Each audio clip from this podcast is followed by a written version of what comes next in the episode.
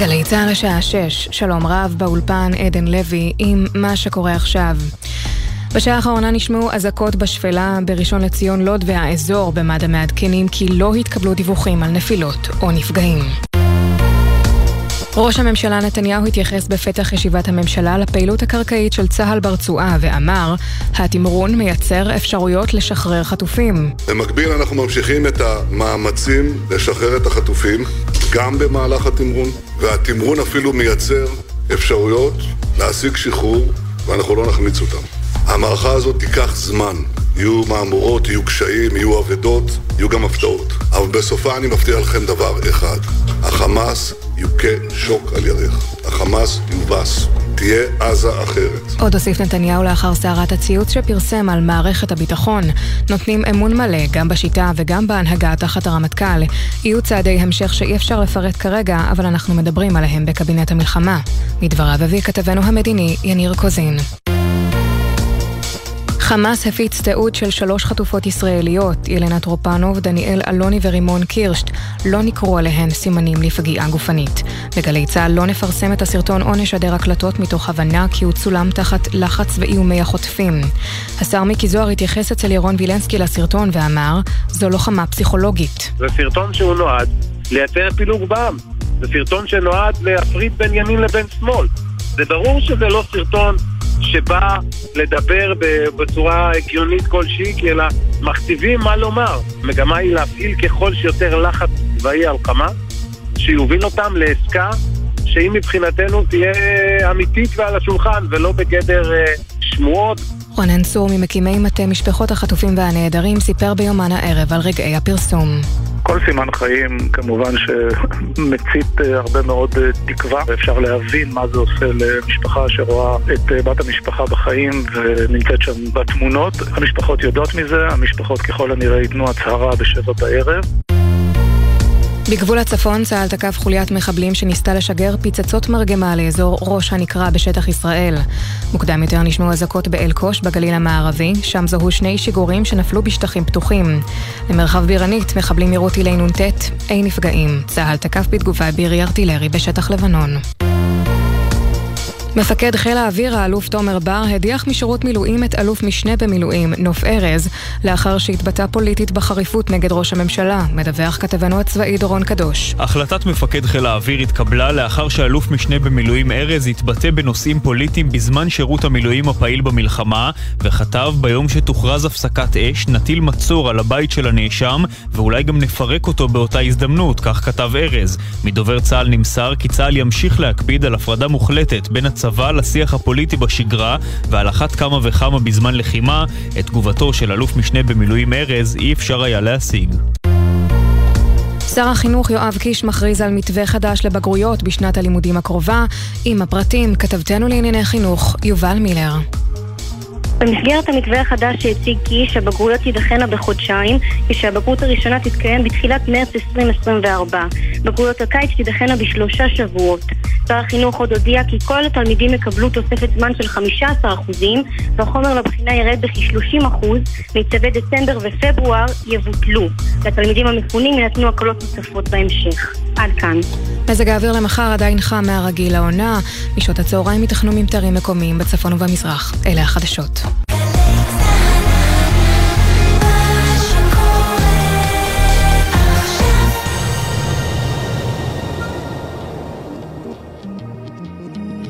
עכשיו בגלי צה"ל, אביב לביא ואיתי זילבר עם "יהיה בסדר", עורכת נועה בלויטה. הבית של החיילים, גלי צה"ל. ישראל במלחמה, גלי צה"ל במשדר מיוחד. היי איתי, ערב טוב. שלום אביב, מה שלומך? איך אה, עובר היום? איך עובר השבוע? תסתכל בחדשות ותדע, אני אין לי תשובה מעבר לזה. אה, טוב, לפני שנתחיל איזה... עם עדכון מהדקות כן, האחרונות. נעשה איזה סיכום מהיר של השעה האחרונה. אנה כן. פינס, כתבתנו, אהלן? כן, אה, שלום אה, לשניכם. באמת, אה, במהלך הערב הזה נמשך הירי לאזור העוטף, אזעקות בדקות האחרונות בין השלושה התרעות צבע אדום בנירים, בכיסופים, בנירים שוב ושוב, התרעות, לא ידוע על נפגעים. באמת לפני כחצי שעה גם מטח לעבר אזור השפלה, מטח ראשון להיום, נקווה כמובן שגם אחרון לעבר המרכז. אזעקות הופעלו בראשון לציון מזרח, ובית דגן, במשמר השבעה, בלוד, אזור תעשיית צריפין, באמת כל האזור הזה של השפלה. לא ידוע לנו על, על נפילות או חלילה על נפגעים מהמטח הזה, כמובן שעדיין אסור להיכנס לשאננות ולהישמע להנחיות פיקוד העורף שהן ממש, כפי שראינו בימים האחרונים, מצילות חיים ואי אפשר להפריד mm-hmm. בחשיבות שלהן. ומקווה שלא יהיו עדכונים. כן, צריך, צריך להזכיר שזה שיחסית שקט במרכז, שפלה ואזורים האלה, אנחנו רואים שהם אוהבים את שעות הערב, אנחנו נכנסים לזה עכשיו, אז לא הזמן להיות שאננים. אנה פינס, אנחנו נקווה שלא יהיה לך מה לעדכן אותנו הערב, בסדר? נקווה שרק דברים טובים. הלוואי. להתראות, אנה, תודה. אני, שאלה לי אליך, כן. אה, בשבתך התיאורטית או הלא תיאורטית, כעורך באקטואליה, חדשות כן. וזה, אתה משדר את הסרטון ה... לא משדר, לא מיד משדר, לא משדר. נכון? לא, אני... סרטון החטופות, סרטון החטופות, אני צפיתי בו, זה הופץ אצלנו פה במערכת, כן. וגם מיד העליתי אה, לטוויטר שלי והתפתח שם אה, דיון, העליתי לא את הסרטון, אלא את הדעה שלי שפשוט אסור לשדר את הסרטון הזה, ולו כי אין לו שום ערך חדשותי, אנחנו צריכים להביא חדשות, נכון? Mm. מידע חדש, אה, חשוב, מעניין, רלוונטי.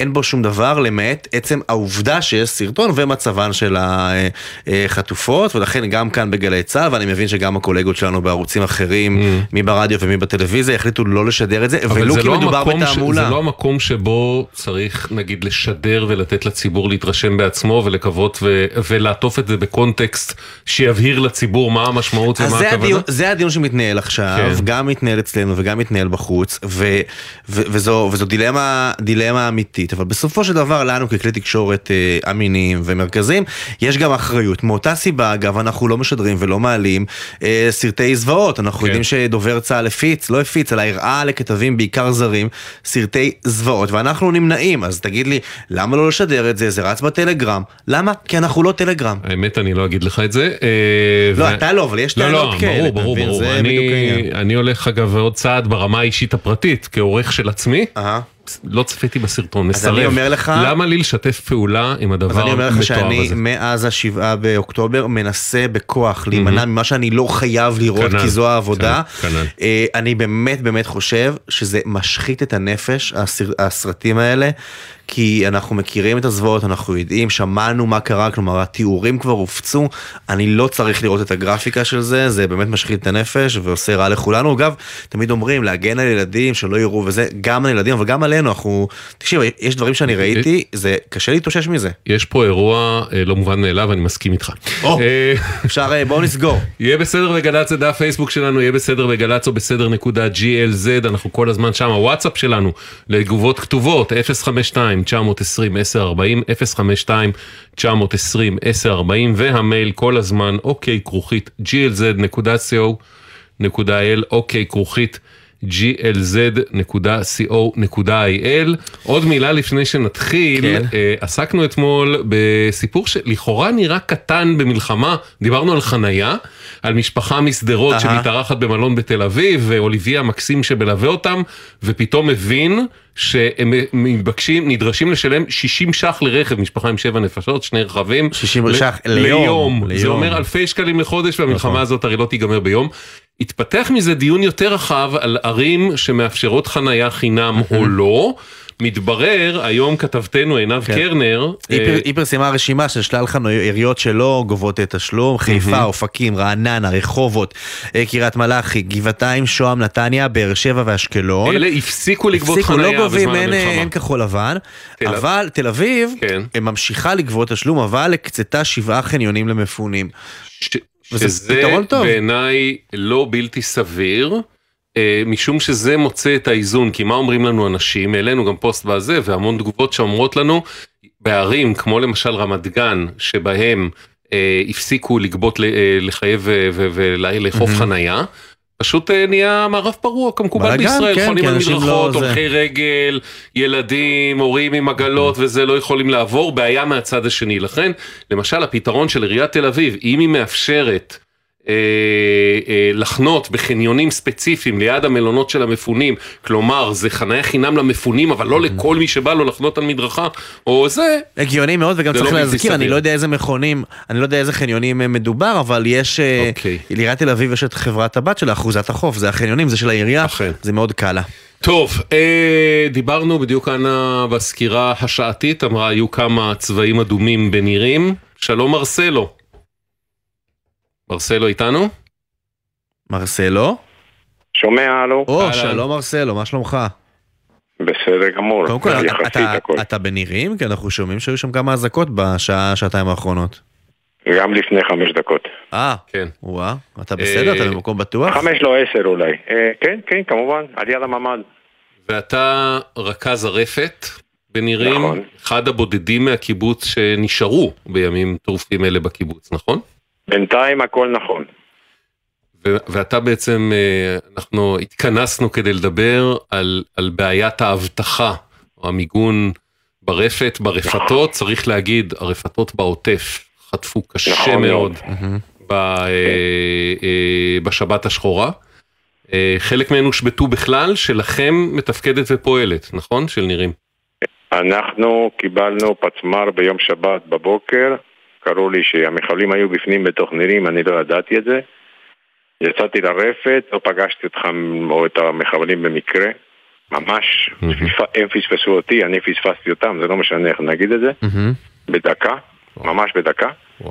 הייתי ברפת, מתו שם פרות, פיצוצי מים, חזרתי הביתה, סגרתי את הממ"ד ואז התחלתי לקבל את כל הזוועות של כל החברים שלי מהקיבוץ שזה יורים לו לדלת וזה מנסים להיכנס וזה שורפים לו את הבית והשם נכנס וכל הדברים שאתם כבר שמעתם הרבה פעמים. כן. זה שבת איזה, כאילו, קשה להגיד את המילה חוויות, אבל זה כן. חוויות נוראיות. וכשהעשן מתחיל להתפזר, מה אתה מגלה על מצב הרפת? תראה, אה, אנחנו יחסית, אני, לצערי אני למוד ניסיון, גם בצוק איתן אה, נפל לי פצמ"ר מאוד קרוב אליי, אני יצאתי בנס בלי פגיעה, מתו, מתו שמונה פרות ועוד ארבעים ומשהו פרות היו, היו פצועות, הייתי צריך להמית אותן בסופו של דבר. אה, אז בוא נגיד שהפרות המתות לא היה לנו הרבה מה לעשות, תיקנו את הפיצוצים וביום ראשון ב-11 התחלנו לחלוב בחזרה. ואתה בעצם נמצא שם, אתה היחיד מהקיבוץ שנמצא ברפת, נכון? יחד עם קבוצה של מתנדבים אמיצים. כן, יש, יש קבוצת המתנדבים, אני מתחלף עם המספר 2 שלי ברפת, שבה אנחנו עובדים כמה שנים טובות עם סיוון, שהוא מחליף אותי, אני מחליף אותו, וגם אה, ככה בינתיים, אה, לא יודע עד מתי, מקווה שזה לא יהיה הרבה זמן, כי זה מאוד קשה להחזיק את המצב הזה. ואתה אומר לנו, אין לנו פה מיגון מספק. תראה, בוא נתחיל ככה, יש לנו שתי מיגוניות. כבר שאלו אותי לפחות עשר פעמים מכל מיני גורמים mm-hmm. מה אני צריך, מצוק איתן ועד היום. Mm-hmm. מה התשובה? קיבלתי שתי מיגוניות, קיבלתי שתי מיגוניות לפני צוק איתן, 2014 זה היה, אם אני לא טועה. Mm-hmm. קיבלתי שתי מיגוניות, ומאז, מה אתה צריך? קודם כל זה. שני, קיבלתי תרומה, עכשיו, מאוד קשה לעבוד עם אה, שכפ"צים קרמיים, כי הם מאוד כבדים, ואז אה, אני אומר לאנשים, בואו חבר'ה, אם אפשר להשיג אה, שכפ"צים יותר קלים, כי אנחנו כל הזמן נמצאים ברפת, במכון, מסתובבים בכל מקום, תביאו לי בבקשה שכפ"צים קלים. שזה כמובן... בעיקר יעיל נגד רסיסים, למקרה נכון, שיפול נכון. פצמ"ר במרחק מסוים כן. ממך. בדיוק, ואז מישהו, חברת... שהבן שלי עובד, הוא אמר לי, מה אתה צריך? אני צריך שתי, שתי שכפ"צים. היום בצהריים יש לך אותם. לך לחנות כזאת וכזאת, הלכתי וקניתי, פלט סורפול תרמה, תרמה שני, שני שכפ"צים קלים, יש לי כבר שניים. אני מדבר עם כל מי שאפשר, הוא אומר, תשמע, לא יודע, לא כן יודע. אבל אתה מדבר איתנו על תרומה ועל יוזמה פרטית, אין מיגון מסודר, ערכת מיגון מסודרת שאנשים שנמצאים עכשיו בקו הראשון ו- וחולבים פרות תחת אש כדי להשאיר את הרפתות האלה בתפקוד, מקבלים מהמדינה, מגורם רשמי כלשהו? תראה, אני אגיד לך ככה, לא יודע כמה, כמה זמן יש לי, אני אנסה לעשות את זה כמה שיותר קצר. Mm-hmm. יש עם ישראל, עם ישראל נפלא, מדהים. גם אם זה המתנדבים ברפת, בכל מיני דברים אחרים, בכל מיני תרומות mm-hmm. אחרים שאני מקבל. Mm-hmm. המדינה לא קיימת. לא קיימת. תסביר לנו את המונח הזה לא קיימת. פשוט שום דבר. קיבלתי טלפון לפני יומיים, לפני יום, ממשרד הבריאות, אם אני מרגיש טוב, אם אני צריך משהו, וזה אמרתי לא, אני צריך.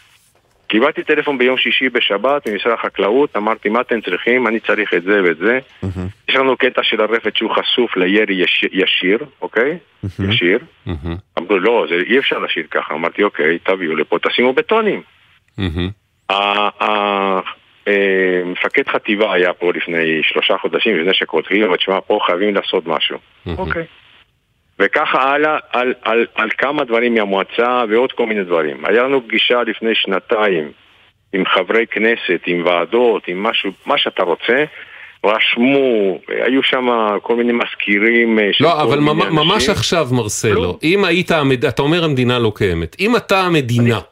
מה, איך היית ממגן את מרסלו ואת חבורת המתנדבים שלו, וזה אגב, זה תופס גם לגבי עוד שורה של רפתות שנמצאות בטווח נגיעה מהגדר. איך היית ממגן? קודם כל הייתי עושה מה שדיברתי, הייתי עושה מיגון מעל כל הרפתות. לפחות במכון חליבה, שאנשים יוכלו לחלוב. שזה מיגון מה? זה אומר... מה זה אומר? תתאר לנו מה זה אומר, כי רפת זה לא, לא, לא, לא מבנה קטן. עשו בקיבוצים בבתי ילדים, כן. עשו בטון למעלה, כל פצמ"ר שמגיע פוגע בבטון, מי שלמטה לא קורה לו שום דבר. וואלה. אוקיי. והדבר הזה מתאים כן. גם לרפתות? כלומר, זה מה שנקרא טכנולוגיה קיימת? כמובן, ביררתי, ביררתי כמה עולה, אמרו לי, תשמע, תלוי גודל הרפת, זה יכול לנוע בין 500 ל-700 אלף שקל כל רפת. אוקיי. לא נפלתי מהעלות, אני חייב להודות. אנחנו מדברים על 16 רפתות בעוטף, כן. נכון? אה, יפה, כן. אחר כך, מישהו דיבר על שני מיליון, אמרתי, חבר'ה, חכו, חכו שנייה. ביררתי, אמרתי, תשמע, זה מידות, אבל זה מה שיכול לעלות לפני שנה וחצי, שנתיים אפילו. אחר כך, אחר כך אמרתי, אם, אם אתם רוצים פה לקיים רפת, צריכים פה, אנחנו צריכים לקו, לנסות ולקיים את, את הרפתות. עכשיו, עוד פעם אני אומר לך, שכפ"צים אין? אין. קסדות הייתי צריך לבקש מהרבש"ץ פה אם הוא יכול להביא לי. כי אין, אין, אין, לנו, אין לנו דברים כאלה. אין לו ספיירים. תגיד, המיגוניות אמרת שיש שתיים, זה לא מספיק לשום דבר? לא, זה לא מספיק. למה לא, בעצם? תסביר. רפת, אנשים מסתובבים, אנשים לא נמצאים במקום אחד. נכון, יש את המכון חליבה, שם יש לי את המיגון אחד. במכון איפה שיש את הקטנים, ושיש שם בחור אחד שעובד, או בחורה, לא משנה, יש עוד אחד. מה קורה מסביב שאנשים הולכים להביא פרות מהחליבה, אנשים מסתובבים, הולכים עם הרופא, הולכים עם המזריע. כן, אבל, אבל אה, כשאתה מתאר את זה ככה, אפשר לדמיין שצריך אה, מיגונית על כל אה, עשרה מטר. מה בעצם, מה הפרופורציות הנכונות? אז אני אומר, בוא תשימו עוד שלוש, ארבע מיגוניות, שיהיו מפוזרות, שאנשים יודעים שבמקומות האלה יש מיגוניות, ויכולים להגיע למקום הזה. אבל זה, זה מעניק ביטחון, מספק, זה מעניק ביטחון מספק, הן יהיו פזורות ככה שיהיה מספיק זמן ללכת? עדיפות ראשונה אומר הגנת בטון מלמעלה, אם לא, אז לפחות עוד שלוש, ארבע מיגוניות. אוקיי. לא אם לא, גם, גם, שלוש, ארבע אוקיי. מיגוניות מפוזרות. הבנו. עכשיו עוד פעם, אם אנחנו, תראה, יש, יש דברים אחרים שאפשר לעשות, אני לא רוצה להיכנס עכשיו פה, כי יש עניינים טכנולוגיים שאפשר לעשות כדי שיהיו שם פחות אנשים ונוכל לקיים רפת. אוקיי? יש אמצעים טכנולוגיים. אמרתי את זה גם, אמרתי כמה זה יכול להיות גם. אמרו, תשמע, לא, לא, זה לא בא בחשבון, זה לא, בוא לא נדבר על זה עכשיו. כשקיבלתי טלפון לא מזמן ממשרד חקלאות, זה היה ביום חמישי, אמרו, לא, תשמע, אנחנו יכולים לתת לך את הדברים הקטנים. אמרתי, כן, אבל אם זה הדברים הקטנים, אז כבר תרשמו את הדברים הגדולים למלחמה הבאה.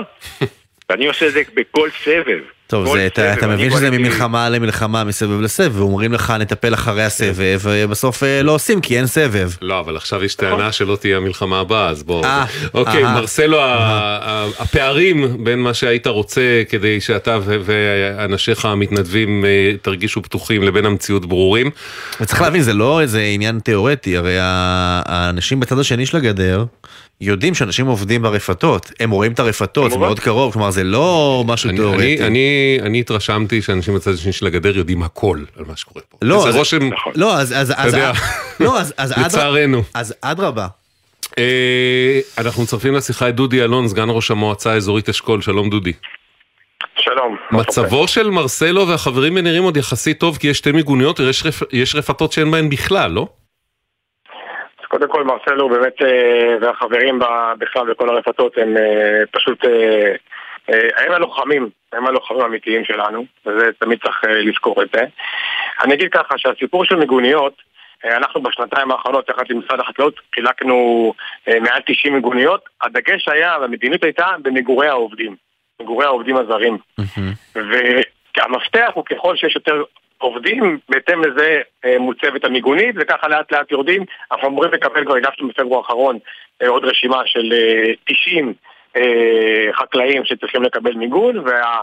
קול קורא, ואתם מכירים את הבירוקרטיה היפה במדינה, וכרגע סיפרו לנו שמייצרים, סליחה, חמש מיגוניות ביום, ויש צפי של 400 מיגוניות שהגיעו אלינו לגזרה, בינתיים לא ראינו אפילו... רגע, אבל אתה מדבר על מיגוניות באזור המגורים, אנחנו מדברים על אזור הרפת, איפה שהאשכרה עובדים. לא, הוא מדבר גם על שטחים חקלאיים, בכלל, לא רק רפתות. כן. אני אומר, אני אומר שהמדיניות הייתה למגן את המגורים של העובדים בחקלאות, אוקיי? זו הייתה המדיניות. עכשיו, בהתאם לזה, היה צריך קודם כל להשלים מבחינת, אנחנו רוצים הרבה מיגוניות, אנחנו רוצים, דרך אגב, אנחנו רוצים לשים מיגוניות ברפתות ובלולים, ורוצים לשים גם בשטחים הפתוחים אה, בבתי הצמיחה ובחממות, כדי שאנשים ירגישו בטוח ויבואו לעבוד, כדי שיהיה אפשרות לייצר כאן את התוצרת ולהמשיך כאן את הקיום אה, של האזור, כי בסופו של דבר אה, אפשר לדבר סיסמאות עד מחר, אבל לא תהיה שום תקומה אם החקלאות לא תהיה ב... בחזית, וזה הדבר הראשון שצריך... אני מניח שלא במקרה השתמשת במילה תקומה, כי זה שם המינהלת שאמורה לשקם את האזור. זה שם המינהלת, האזור יישאר חבל הבשור או חבל אשכול, והמינהלת תקרא לעצמה איך שהיא רוצה לקרוא.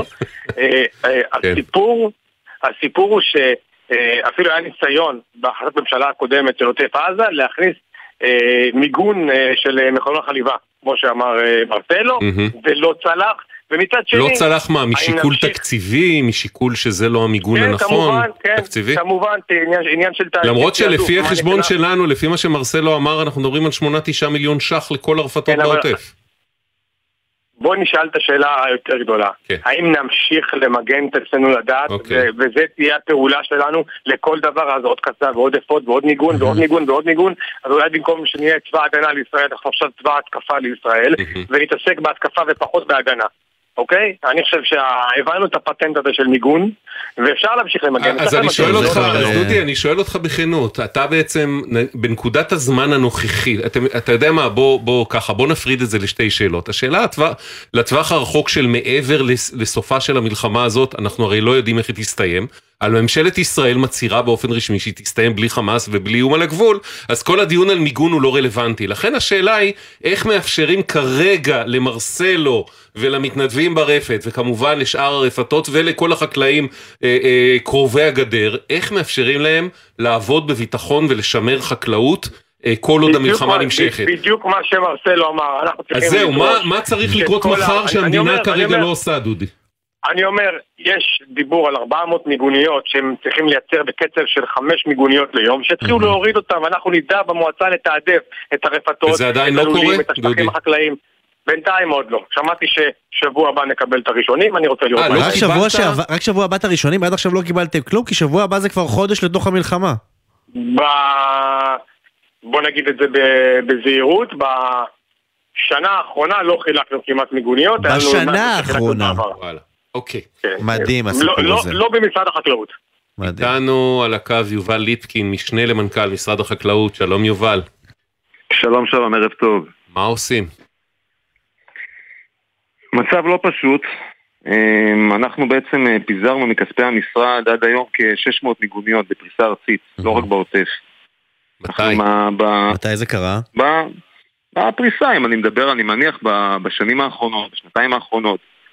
אמ, אני יכול לומר לך, אבל שאנחנו ביצענו עכשיו רכישה, קודם הוא אמר 400, אז ביצענו מעל, 5, מעל 500 מיגוניות בעצם, נרכשו כ-530 מיגוניות. Mm-hmm. אנחנו מעריכים שמהסוף השבוע הקרוב כבר, עוד פעם, בהתאם לקצב הייצור, כי קצב הייצור על המיגוניות הוא מטורף, הקרב על, על, על מה שנקרא, על להשיג את המיגוניות הוא לא פשוט, המיגוניות הוזמנו לפני כשבועיים וחצי. לכם כמשרד ממשלתי אין איזה עדיפות, אין דרך להוביל את תעדוף של חקלאים, של אה, אה, אה, רפתות, משקים בעוטף? בהחלט יש, אבל לפי התוכנית שלנו, 59 מיגוניות ראשונות שיגיעו מיועדות לדרום. מתי הן אמורות להגיע? אמרתי, כבר בסוף השבוע הקרוב אמורות, מה שנקרא, יונחו בשטח כבר המיגוניות הראשונות. ובהמשך הגיעו נוספות. עכשיו, אנחנו קובעים את התעדוף שלנו על ידי הגורמים המקצועיים במשרד. יש לנו אה, אדם שקוראים לו רענן אמוריאל, שהוא מנהל אגף התכנון במשרד, במשרד החקלאות, הוא אמון על, ה, על התעדוף. כלומר בעצם אתה אומר מה, צוואר הבקבוק כרגע, שיש מפעל אחד שמייצר את המיגוניות והוא פשוט לא, זה הקצב שהוא יכול לעבוד בו?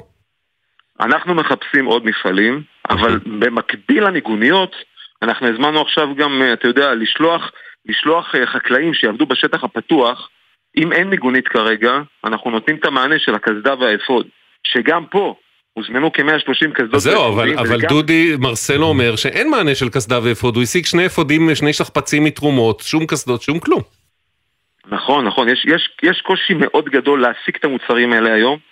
אמרתי, משרד החקלאות הזמין כמעט 150, כ-130 קסדות ואפודים.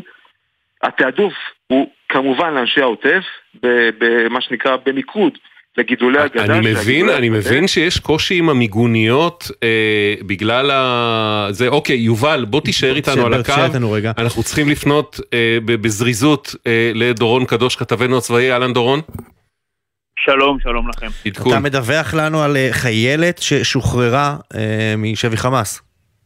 נכון, ואנחנו מדברים על החיילת טוראית אורי מגידיש ששוחררה במהלך פעולה קרקעית הלילה צה"ל ביצע בשטח צפון רצועת עזה. למעשה החיילת הזו נחטפה לתוך שטח הרצועה ב-7 באוקטובר בתחילת המלחמה והיא הייתה שבויה בידי חמאס, היא בחיים, היא שוחררה במהלך הלילה הזה בפעולה הקרקעית של צה"ל. זאת אומרת, זה לא שחמאס שחרר אותה מרצונו החופשי, אלא במהלך הפעילות הקרקעית שכוחות צה"ל מנהלים כרגע בשטח הרצועה, הלוחמים איתרו אותה, איתרו את מיקומה, אה, ככל הנראה להבנתי גם נלחמו במחבלים ששבו אותה, שחררו אותה והביאו אותה הביתה לישראל. החיילת טוראית אורי מגידיש אה, נמצאת כרגע עם המשפחה שלה, היא עברה כמובן בדיקות רפואיות, היא נפגשה עם בני משפחתה, מצבה טוב, היא בחיים כאמור, והלילה אה, היא שוחררה. הדבר הזה מלמד אותנו על חשיבות הפעולה הקרקעית של צה"ל,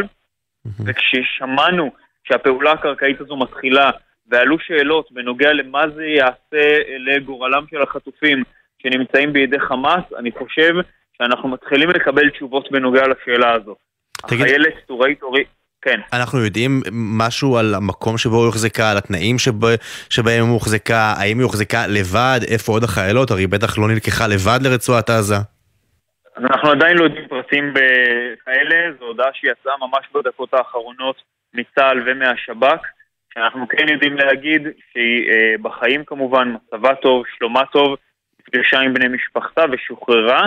אה, אני לא יודע להגיד... אנחנו יודעים, אה, דורון, מהיכן היא נחטפה? מאיזה מוצב? ואיפה הייתה תצפיתנית? לא, גם, גם הפרטים האלה עדיין לא ידועים. אני מניח שמאחר שמדובר על חיילת, על טוראית, היא כנראה נחטפה מאחד המוצבים שנמצאים על הגבול אה, בהיותה תצפיתנית כנראה, אבל אלה פרטים אה, ראשוניים, אז אנחנו ניזהר מאוד עם הדברים האלה. אנחנו אוספים פרטים כן. נוספים בדקות הקרובות, ככל שיהיו לנו עוד פרטים, נביא אותם בהקדם, כן. אבל נדמה לי שאלה בשורות כן. טובות קודם כל, ועל כך צריך לברך. אה, ואלה הבשורות הטובות. פעולה מוצלחת של שב"כ וצה"ל הלילה ברצועת עזה. עדכן אותנו בכל פרט אה, שידוע ושאפשר לפרסם, דורון קדוש, תודה רבה. תודה רבה. וואו, צמרמורת. כן, באמת. זה פתאום, אה, אתה יודע, זה, הידיעות האלה מטלטלות, אה, גם כן. כשהן נוראיות וגם כשזו הודעה כזאת משמחת, ואנחנו רק רוצים עוד 230 כאלה. אני חושב על סרטון חטופות המזעזע מלפני שעתיים, ועל ההודעה הזאת עכשיו, רכבת ערים רגשית מעולם לא נשמע כמו ביטוי אה, מינורי, עדין ולא רלוונטי. וואו, כן. יובל ליטקין, משנה למנכ"ל משרד הבריאות, סליחה, חוזרים אליך, היינו אה, באמצע. כן. חקלאות, לא בריאות, חקלאות. חקלאות, נכון. סליחה. נכון. אה, אז אתה יודע, אני רציתי לשאול אותך שה... שדי ברור, אנחנו מבינים את הסיטואציה עם צוואר הבקבוק בייצור מיגוניות, אבל משרד החקלאות לא מצליח להציג שכפ... להשיג שכפ"צים וקסדות לחקלאי העוטף? לא נשמע לי סביר. אנחנו, אנחנו באירוע החקלאות, במשבר החקלאות הגדול ביותר שידעה מדינת ישראל מקום המדינה. עכשיו, אנחנו מנסים לתת את המענה בהרבה מאוד תחומים, כשהמענה המרכזי זה ידיים עובדות. צריך להבין, יותר מ-6,000 עובדים זרים עזבו את המדינה, תאילנדים. כן. אנחנו במרוץ אחרי הזמן. אה, מה שנקרא אה, אה, להביא ידיים עובדות, שזה גם בדמות של עובדים זרים, עובדים ישראלים עם תמרוצים כספיים. אבל יובל, זה, זה מעגל קסמים, כי א', ברור לנו שאתם לא יכולים להמציא עובדים מזה, אבל קסדות ואפודים, זאת אומרת, גם יהיה קשה להביא עובדים לעוטף, אם לא יהיה להם מיגון סביר, ואנחנו לא שם. אתה בהחלט צודק. תראה, משרד החקלאות מימן עד כה כמעט 30 מיליון שקלים לטובת מה שנקרא המשך הרציפות התפקודית של אותו משק חקלאי. אנחנו תופסים כל ספק, כל אדם שיודע לתת את המענה, ובואו לא נשכח שאפוד וקסדה חייבים להיות בתקן מסוים. ניסו להביא לישראל הרבה מאוד אה, אה, קסדות ואפודים, מה שלא צלח. יש ארבעה מפעלים שמייצרים כרגע לטובת משרד החקלאות אה, את כל, ה, את כל המיגון. אנחנו, אנחנו מנסים... תגיד, אז בוא רגע נהיה עכשיו פרקטיים עם לוח זמנים, כי אנחנו צריכים לסיים. מתי בסבירות מרסלו ושאר הרפתנים והחקלאים בעוטף אה, על הגדר צפויים לקבל א', מיגוניות, ב', אה, אה, קסדות ואפודים. בסוף שבוע קרוב אנחנו, בהתאם לקצב הייצור, נתחיל להניח את, ה, את המיגוניות, כמו שאמרתי בהתחלת השידור. אה, כמעט 60 מיגוניות הן הראשונות שיגיעו למועצה אזורית אשכול. אוקיי. אבל, אבל יש איזה לוח יגיעו... זמנים, 60, לא, אמר סוף מתי... השבוע הקרוב לא, 60. 60 עד סוף השבוע הקרוב, כי אמרת שהם מייצרים בקצב לא, איטי לא, יחסית. לא, לא, אמרתי, ש... אמרתי שהתחלת המיגוניות יונחו בסוף שבוע הזה, mm-hmm. 59 המיגוניות הראשונות שיגיעו יונחו במועצה אזורית אשכול, במה שנקרא בכל, בכל העוטף. וכל הקסדות שהגיעו, 130 קסדות ואפודים, שאני okay. אוקיי. מקווה שיגיעו בשבועיים הקרובים, יגיעו לטובת גידולי האגדש, גידולי השדה, השטחים הפתוחים. כן, שאלה, שאלה קטנה של מישהו שלא מבין כלום בחקלאות, בסדר, ותשובה קצרה יובל בבקשה. פינו כל כך הרבה אנשים מכל מיני מקומות בארץ, למה אי אפשר להעביר את הרפתות למקום בטוח יחסית באופן זמני? הרי זה לא איזה משהו טכנולוגי מטורף, זה פריקסטים עם אה, פרות והשקיה ומחלבות. תראה, יש, אה, כפי שאמרו בתחילת השידור, יש כ-16 רפתות בעוטף. Mm-hmm. הרפתנים שנמצאים שם הם האנשים הכי אמיצים שאני מכיר. החזירו את הרפתות, את כל הרפתות, למעט אחת, לעבודה. כל הרפתות עובדות, כל הרפתות מפיקות חלב, אולי לא באותו קצב. אנחנו יודעים שמסתכלים בחנויות עצמן, אתה רואה את המדפים מלאים, אין בעיה של חוסר. יש לנו חלב, למרות הקשיים, למרות לא, הבעיות... זה בסדר, זה דיון אחר. איתי שאל, כן. במקום אולי למגן את הרפתות. להשיג אותן 10-20 קילומטר לאחור. הרי לא חסרים שטחים פתוחים שם, נכון? מעניין אם זה נבדק בכלל, האופציה. כן. אוקיי. אני, בשיחות שלנו, גם עם חקלאים וגם עם רפתנים, אה, המיקום שהם נמצאים בו, האסטרטגי של מדינת ישראל, אה, לא נותן להם לא את היכולת ולא את הרצון. אה, לעבור, יש להם כוונה אוקיי. להישאר שם, הם רוצים להישאר שם, הם מגינים עלינו, ואנחנו אוקיי. יכולים רק להצדיע להם. אמרת מיגוניות עד סוף השבוע הקרוב 60 ראשונות, קסדות אפודים, יש איזה צפי או שאנחנו לא, בערפל קרב? אני דייק, הוא אומר, יתחילו את ה-60 הראשונות להניח בסוף השבוע הקרוב, לא כן. ישלימו 60. לא, כן. בסוף השבוע הקרוב התחילו להניח, כפי שאמרתי, אמרתי שהשישים הראשוניות יגיעו... אפודים וקסדות, יש צפי? גם בשבועיים הקרובים, גם בשבועיים אוקיי, הקרובים. אנחנו ברגע שנגיע תאמינו לנו, משרד החקלאות עושה את כל מה okay. אוקיי. שאפשר כדי שיהיו כמה שיותר מיגוניות וכמה שיותר... יובל ליפקין, משנה למנכ"ל המשרד, תודה רבה. דודי אלון, סגן ראש מועצה אזורית אשכול, ומרסלו היקר, רכז הרפת בנירים. תודה לכולכם, אנחנו צריכים לצאת לחצי, שלוש דקות, 22 שניות ונהיה פה שוב.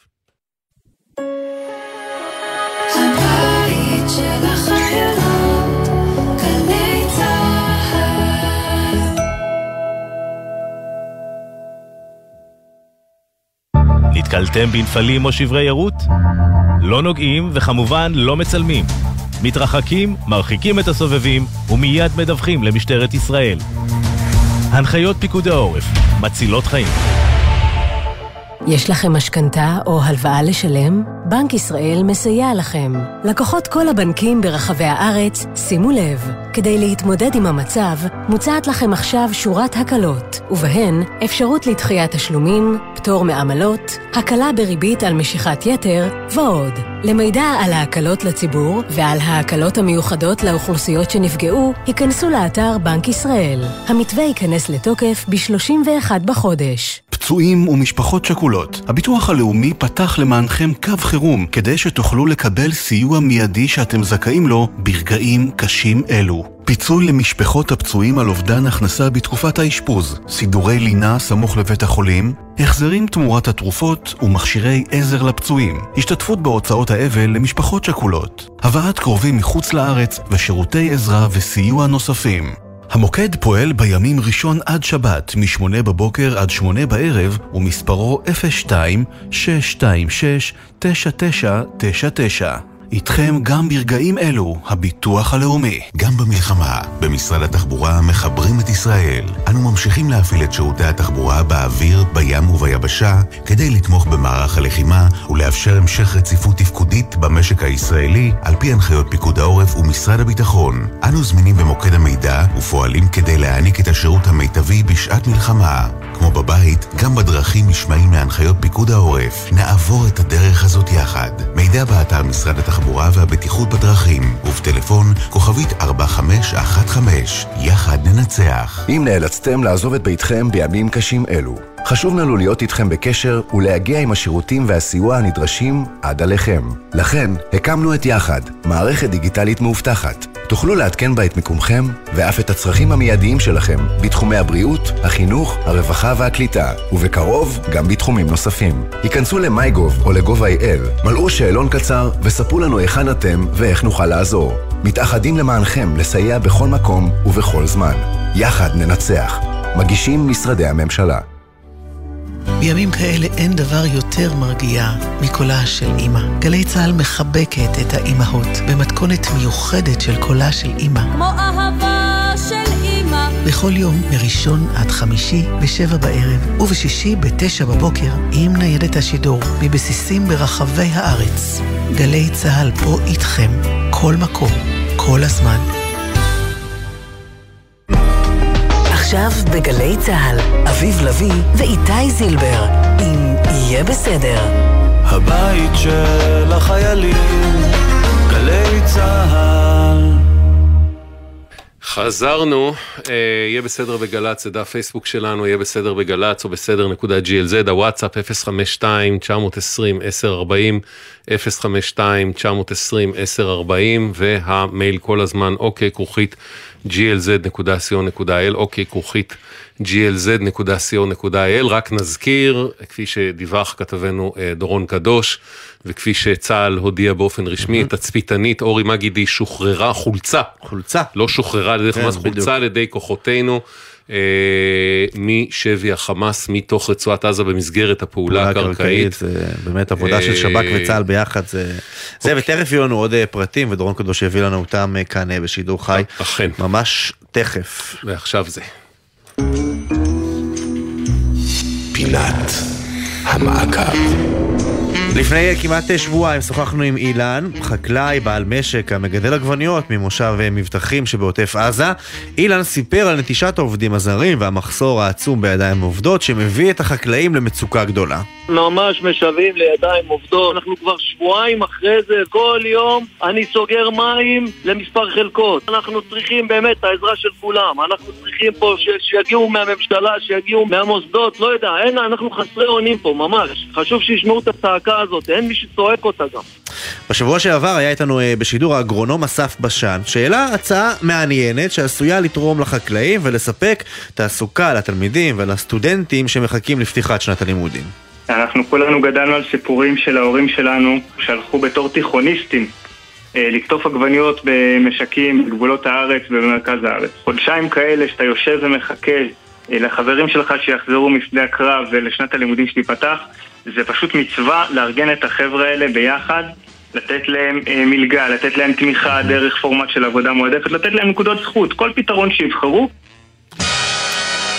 בעצם אסף בשן אתגר את המערכת, הוא אמר, "צ- את כל ההתנדבות הנהדרת הזאת צריך לעשות באופן ממוסד, סטודנטים, לתת להם הטבות, תלמידי תיכון, שמיניסטים, לקחת לזה, מכיניסטים אה, וכן הלאה וכן אין הלאה. סיבה שלא, יש כל כך הרבה גופים מאורגנים שאין אין סיבה שלא. והדברים האלה מתחילים לקרות, יואל זילברמן, מנכ"ל ומייסד השומר החדש, שלום. ערב טוב. ערב טוב, יש מתווה לבתי ספר ש, שרוצים לעבוד בחקלאות, נכון?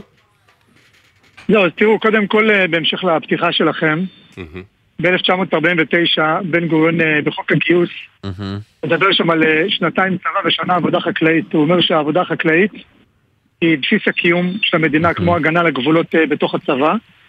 ולצערי הרב, דרך המלחמה הארורה הזאת והאסון שפקד אותנו לפני יותר משלושה שבועות, אה, זה, זה מזכיר לנו שהתנתקנו מהאדמה וגם אותה מסרנו לידיים זרות. ולשמחתי הרבה, יש כרגע שעת רצון אמיתית וצורך אמיתי שהוא זועק מהשטח. יש כרגע, אגב, מאות חקלאים, זאת אומרת, זה לא פוסח על אף חקלאי ברחבי המדינה, זה כמובן פוגש בצורה הקשה ביותר את מי שנמצא בנגב המערבי, מי שנמצא בגבול הצפון, אה, במרגליות וביתד ובמקומות כאלה שנמצאים בעצם ב, בלב המערכה.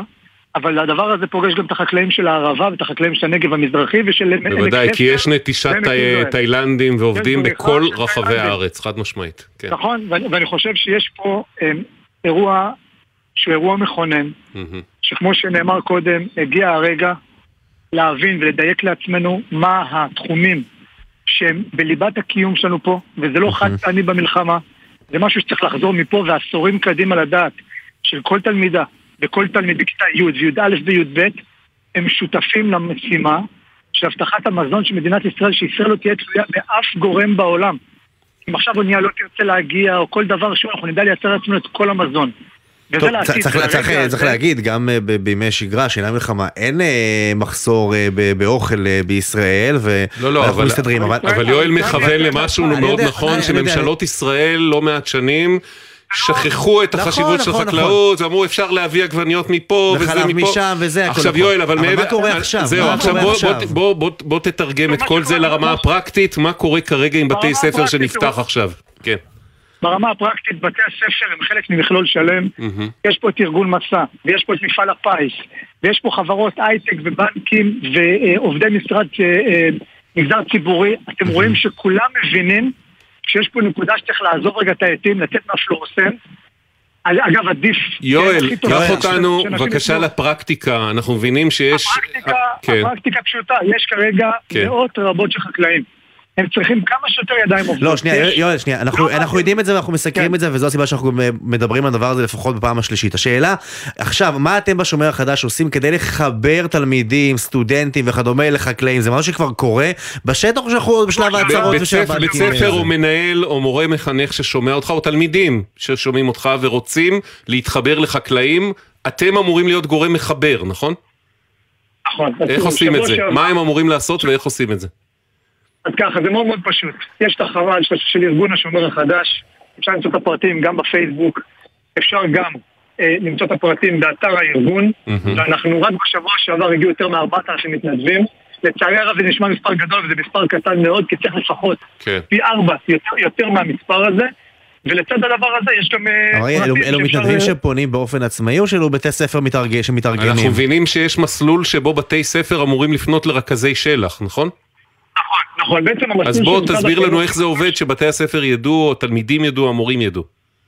אז מי שחשוב שידע זה באמת אה, גם אה, ראשי הערים, ראשי המועצות והמנהלי בתי ספר. אוקיי. יש אפשרות להגיע להתנדבות חקלאית. כרגע זה דרך הארגון, להבנתי הרבה, הולכים מצטרפים, ארגונים נוספים הצטרפו, אני יודע שלקט ישראל ונוספים הצטרפו כדי שגם הם יפתחו דרך להגיע אוקיי. ולהתנדב, פשוט להביא כמה שיותר אנשים אין פה עכשיו תחרות בין הארגונים, זה מלחמה, כולנו יד ביד כדי לעזור ולהציל okay. אוקיי. את המזון של המדינה ואת חקלאי ישראל. אז מורים, מנהלים, תלמידים שרוצים לבוא באופן מאורגן, להתחבר לחמ"ל השומר החדש ושם לפתוח בקשה ו... לא, לא, לא, לא, תקשיב, תקשיב רגע עד הסוף. בוא נהיה פרקטיים. יש מרכז שלח, פונים דרך שלח, אוקיי, דרך גוף שלח, יש שם נציגים של שלח, הם מרכזים את כל הפניות והם מעבירים... איפה אנחנו מוצאים את הגוף הזה? איך פונים אליהם? כל בתי הספר מכירים את המרכז של שלח, יודעים okay, להגיע אליו, okay. ובתוך מרכז שלח יש בעצם את הפרטים. שבעלי התפקידים... אוקיי, אז, בעצם, אז בעצם מנהלים ששומעים אותנו עכשיו ואומרים איזה יוזמה יפה, צריך לקחת את התיכוניסטים שלנו אה, לכמה ימי התנדבות, הם הולכים למרכזי השלח האלו, פונים אליהם והם עושים את החיבור הזה. דרכם, כלומר, הכל נכון, דרך מרכזי השלח, אוקיי. ואגב, אם יש תלמידים שרוצים בכיתות הגבוהות, שיציפו את הרצון כלפי למעלה, למורים ולמנהלים, והם יסכימו. כן. יואל זילברמן, מנכ"ל ומייסד השומר החדש, תודה. תודה רבה. תודה רבה, בשורות טובות, בהצלחה. תודה. אה, עניין אחר לגמרי, ימים מורכבים. מסוג הדברים שכאילו לא חשבו עליהם עד הסוף וצריך... אה, כן, מזכיר קצת אה, דילמות של ימי הקורונה, מה שנדבר עליו כן, עכשיו. שלום מאיר. שלום, ערב טוב. האמת שאתה מה שנקרא לקוח חוזר, דיברנו איתך שבוע שעבר על המקלט הנעול בשדרות, אגב, הוא עדיין נעול? את האמת, כן. וואי, מה יהיה עם העירייה הזאת, אלוהים? מה נסגר? אוקיי, מה נסגר המקלט? כן, כבר סגור. זה כמו... ואתה עדיין בעיר? אתה עדיין בעיר? כן, כן, עדיין בשדרות. האיש דבק, וואו. לא משחרר, לא משחרר. אין לך שם איזה רפת או משהו, נכון? תשמע, מאיר, אה, אתה מדבר איתנו על משהו אחר. אתה אה, בעל חוב, מה לעשות, כן. אה, ואתה מגלה, מגלה או חושש לגלות, שה, שיופעל עיכול בעקבות זה שאתה בעל חוב, על בעצם המענק שאתה אמור לקבל מהמדינה כתושב יישוב, במקרה הזה עיר, שדרות, שתושבי המפונים, אה, ואמורים לקבל מענק יומי מהמדינה. נכון. כדי לממן את הסיטואציה, אתה חושש שיוטל עיכול על הכסף הזה, נכון? כן, אני לא חושש, הוטל לי עיכול על המענק של האלף שקל. אה, באמת? אחרי זה, כן, בסיוע של התחקירנית המדהימה שלכם, שחררו לי אותו. אוקיי. אבל אני חושש, כן, למענקים הבאים שיבואו. פרסמו על המענק, רשות המיסים, ואחרי זה יורד שלושה ימים. בוא נדייק, איזה מענק זה בדיוק בעצם? זה המענק שמי שלא לא מתפנה לא. מקבל את הכסף פר יום? לא, זה המענק כביכול הבא שצריך להיות, עוד לא מעודכן נראה לי ברשות המיסים או בביטוח okay. לאומי מאיפה שצריך לבקש אותו. אני מדבר איתך על המענק שהיה מענק אלף שקל ליחיד וחמשת אלפים שקל למשפחה. אם אתם זוכרים. כן, כן, מענק סיוע כזה, עשו חירום, קחו כן, כסף כדי שתוכלו להתמודד, כן. כן. עוד זה בלי קשר לפינו לא פינו, כולם קיבלו את זה לפי דעתי, כן, נכון? כן, זה קיבלו קולקטיב. כן. כן. אז בעצם הדבר הזה שאמור להיות מענק חירום סיוע בגלל המצב, הוא קל בגלל שיש לך חוב כלשהו.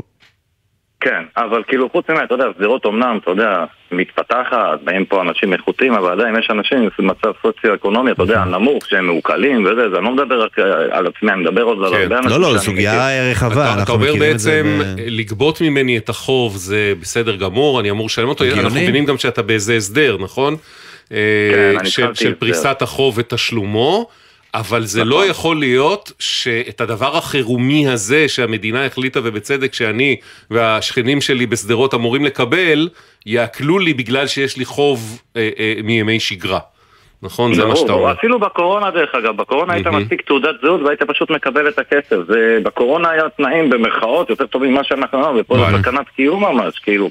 תרתי משמע, גם קיום כלכלי וגם כן. קיום פיזי מוחשי, זה בכל זאת. צריך להגיד שאנחנו יודעים, גם עוסקים פה הרבה ביהיה בסדר, יש כל מיני סוגים של אה, קצבאות ומענקים מהמדינה, ויש כאלה שמוגדרים כאלה כל כך חשובים למחיה, שלא נוגעים בהם. קצבת נכות מוגנת מפני עיקולים. מוגנת, לא משנה איזה חוב יש לך, לא לא אנחנו תוהים האם המענק הזה של המדינה למפונים, שהוא מענק חירומי מיידי לקיום זה, לא אמור גם לא להיות מוגן. גם אני חושב שהוא צריך לקבל את אותה התייחסות. כן. אז בוא נבדוק, בוא נבדוק. הנה, אנחנו בודקים בשבילך עכשיו, תישאר איתנו, שלום לשמרית רגב, דוברת רשות האכיפה והגבייה, אהלן. היי, ערב טוב. ערב טוב. בימים אלה. את יודעת, אנחנו משתדלים, משתדלים להמשיך עם ראש זקוף. תגידי, המקרה כן, של מאיר כן. לא, הוא לא ייחודי, מישהו נותן על זה את הדעת? אה, אז אנחנו ברשות האכיפה והגבייה כן נתנו על זה את הדעת. אה, צריך להבין שהמענקים המיוחדים אה, שבאמת התקבלו בהחלטת ממשלה, mm-hmm. הם לא מוגנים מפני עיכול, והיה צורך בעצם לעשות או לקדם תיקון חקיקה ש, ש, שתהיה הגנה מפני העיכול, וזה מה שנעשה. בעצם קידמו תזכיר חוק אה, משרד האוצר ומשרד המשפטים, והיום הוא עבר בקריאה שנייה ושלישית בוועדת הכספים, הוא צריך לעבור במליאה. זה גם יעבוד רטרואקטיבי, כי אנחנו שומעים שלמאיר, ובוודאי יש עוד רבים אחרים שיקלו להם. כן, אני אסביר שאנחנו בתקופה הזאת, מה שאנחנו עשינו זה שאנחנו איתרנו את כל אותם חייבים ש... שקיבלו את המענקים ובעצם יזמנו הגשת בקשות לביטול העיכול mm-hmm. לרשמים, אצלנו רשמי ההוצאה לפועל, על מנת שבאמת הוא לא יחול על, על המענקים האלה. אז זה בעצם, אה, זה בעצם המענה שלנו כמערכת אה, לנושא של עיכול המענקים, וזה מה שאנחנו אז רגע, אז המשמעות היא בעצם, קודם כל אנחנו באמת יודעים שההגנה על המענק של המדינה מפני עיקולים, זה עבר בהחלטה של ועדת הכספים היום, אושר לקריאה שנייה ושלישית, שזה הליך כן. פורמלי. אנחנו יודעים מתי הכנסת אה, תצביע על זה? זה... זה עניין פורמלי, אבל הוא יכול לקחת שעה והוא יכול כן. לקחת עוד חודש. שאלה מתי, מתי זה קורה? יש לנו איזשהו מושג? לא יודעת, אני לא יודעת לומר, אבל אני יודעת שזה כן תזכיר שקודם מאוד מהר. אוקיי. אז אני מניחה ש... את אומרת, מבינים שם את החירומיות, את הדחיפות של העניין. אני מניחה, אבל אני לא יודעת לומר. אוקיי. כן. עכשיו כן. תגידי, ואז בעצם... שנייה, מאיר, שנייה, מאיר, שנייה, שנייה, שנייה. אני לא שומעת את כולכם. כן, כן, בסדר גמור, הנה, עכשיו רק אנחנו. בעצם... אז מה זה אומר שיהיו מוגנים המענקים של המדינה למפונים ופיצויים וכן הלאה מפני עיקולים כנגד חובות שלא קשורים למלחמה, נכון? זאת המשמעות.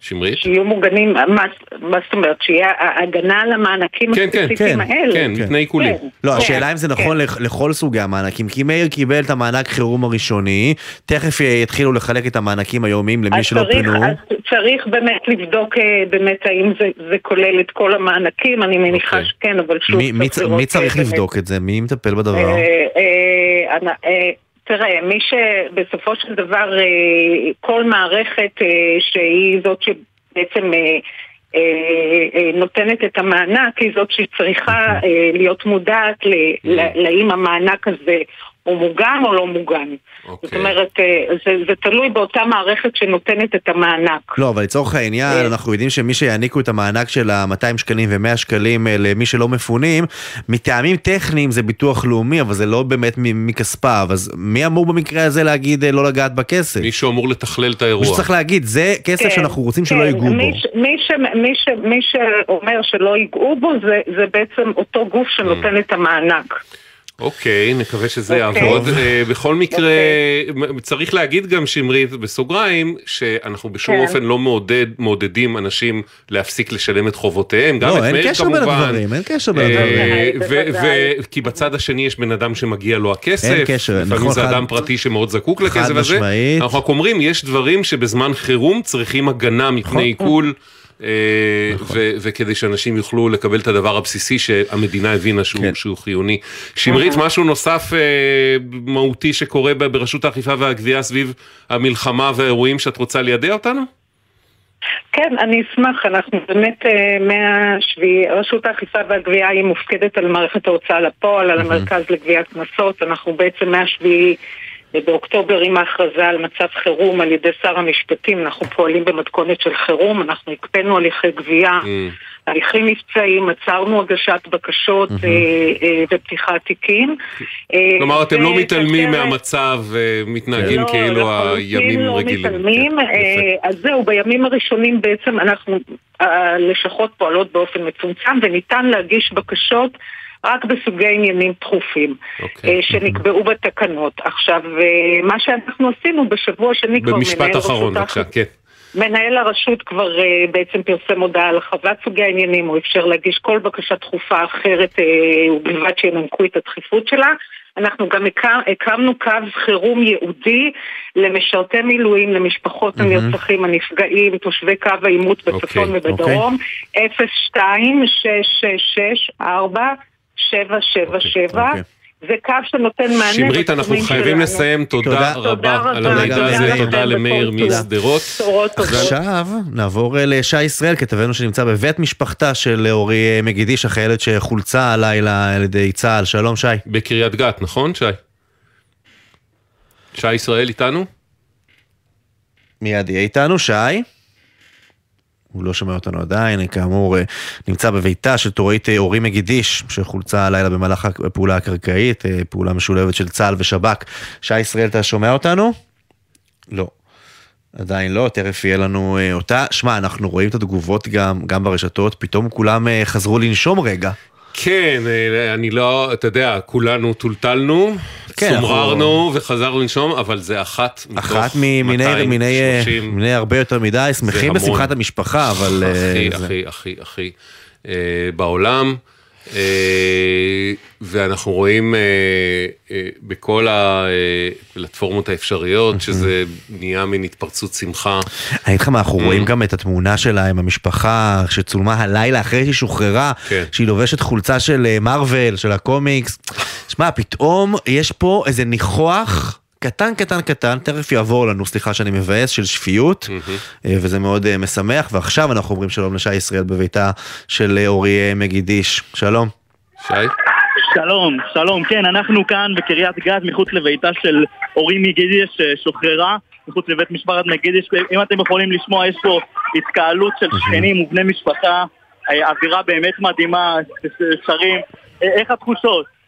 וואי, אני מתעלפת, מתרגשת, הלב שלי, אנחנו מתרגשים! וואי, מתעלפת, קדוש ברוך הוא, שתהיה אחדות בעם ישראל! 12 לא גלצן, כן. שי, אה, תשאל אותם איך הם קיבלו את הבשורה בלילה, איך זה קרה, שיספרו לנו קצת.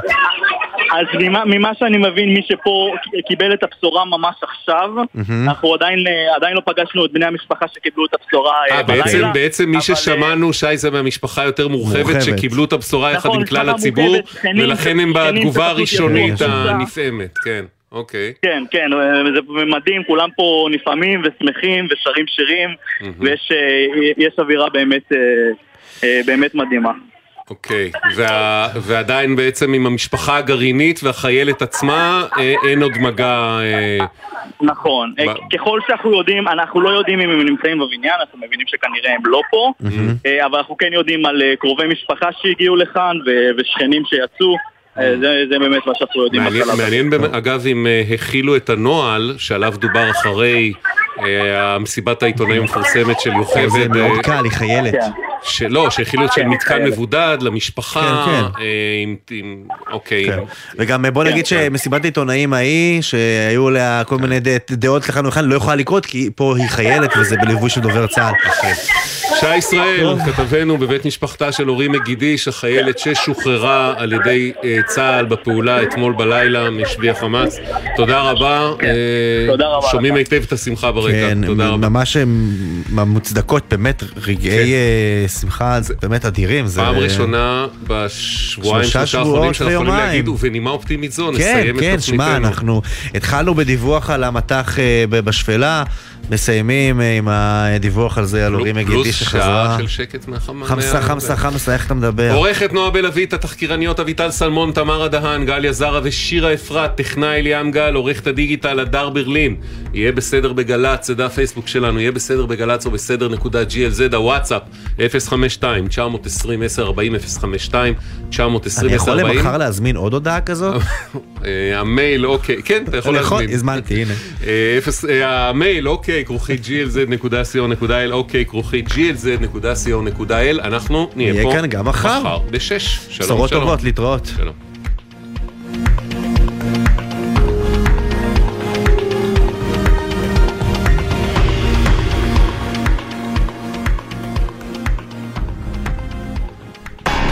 אתם מאזינים לגלי צה"ל. אנחנו במלחמה. גם אם נשארנו בבית וגם אם לא, חשוב שנכיר את הנחיות פיקוד העורף. מהו זמן ההתגוננות שלנו? היכן נמצא המרחב המוגן שלנו? ואיך מגיעים אליו? ככה נשמור על עורף חזק. התעדכנו בפורטל החירום הלאומי. ודאו שאתם מוכנים, ותשמרו על עצמכם, על המשפחה שלכם ועל הבית. בעקבות המצב הביטחוני במדינת ישראל, אנשי משרד החינוך מלווים את משפחות הנפגעים והמפונים, ונותנים מענה רגשי, חברתי וחינוכי לילדים ולבני הנוער. אנשי השירות הפסיכולוגי-ייעוצי של משרד החינוך נותנים מענה במגוון נושאים לצוותי החינוך, לתלמידים ולהורים. כוכבית 6552, קו הסיוע הרגשי פועל 24 שעות ביממה. כולנו משפחה אחת. יחד ננצח. בימים קשים אלו, משרד הרווחה איתכם, באמצעות מערך ליווי ותמיכה של אלפי עובדות ועובדים סוציאליים. אתם לא לבד. משרד הרווחה והביטחון החברתי בשבילכם במחלקות לשירותים חברתיים ברחבי הארץ ובמוקד 118 24 שעות ביממה. יחד ננצח. נהגים ורוכבי אופנוע וקטנוע, שימו לב, בדיקות תקינות כלי הרכב לחורף מתבצעות בימים אלו במוסקים המורשים. אם טרם הספקתם להכין את הרכב או האופנוע שלכם לחורף, היכנסו לאתר איגוד המוסקים לאיתור מוסך מוסמך ובצעו בדיקת בטיחות למערכות הרכב או האופנוע שלכם. הבדיקה החינם, הרלב"ד ואיגוד המוסקים. כדי שהעתיד שלנו ייראה ורוד ויפה, אנחנו צריכים להתמקד בהווה, לשקם, להפיח רוח חיים במקום הזה. ישראל היפה במלחמה. הגעתי לפה, התייצבתי למילואים, פתאום אני רואה חבר'ה ישראלים, אני רואה דגל ישראל שם מונף. זה ממש מחמם את הלב לראות את כל החיילים שבאים לשמור לנו על הבית. אחד החיילים, בחיוך ביישני, שאל אם אוכל להשיג לו גיטרה כדי שהוא ינגן לחבר'ה, פרסמתי בקבוצה של הקיבוץ, לתוך 20 שניות נמצאה גיטרה. יש מין תחושה כזאת של אחדות שלא ראינו המון המון שנים, ואותי זה מרגש. אין כוח בעולם שינצח אותם, עם ישראל בתפארתו. גלי צה"ל, פה איתכם, בכל מקום, בכל זמן.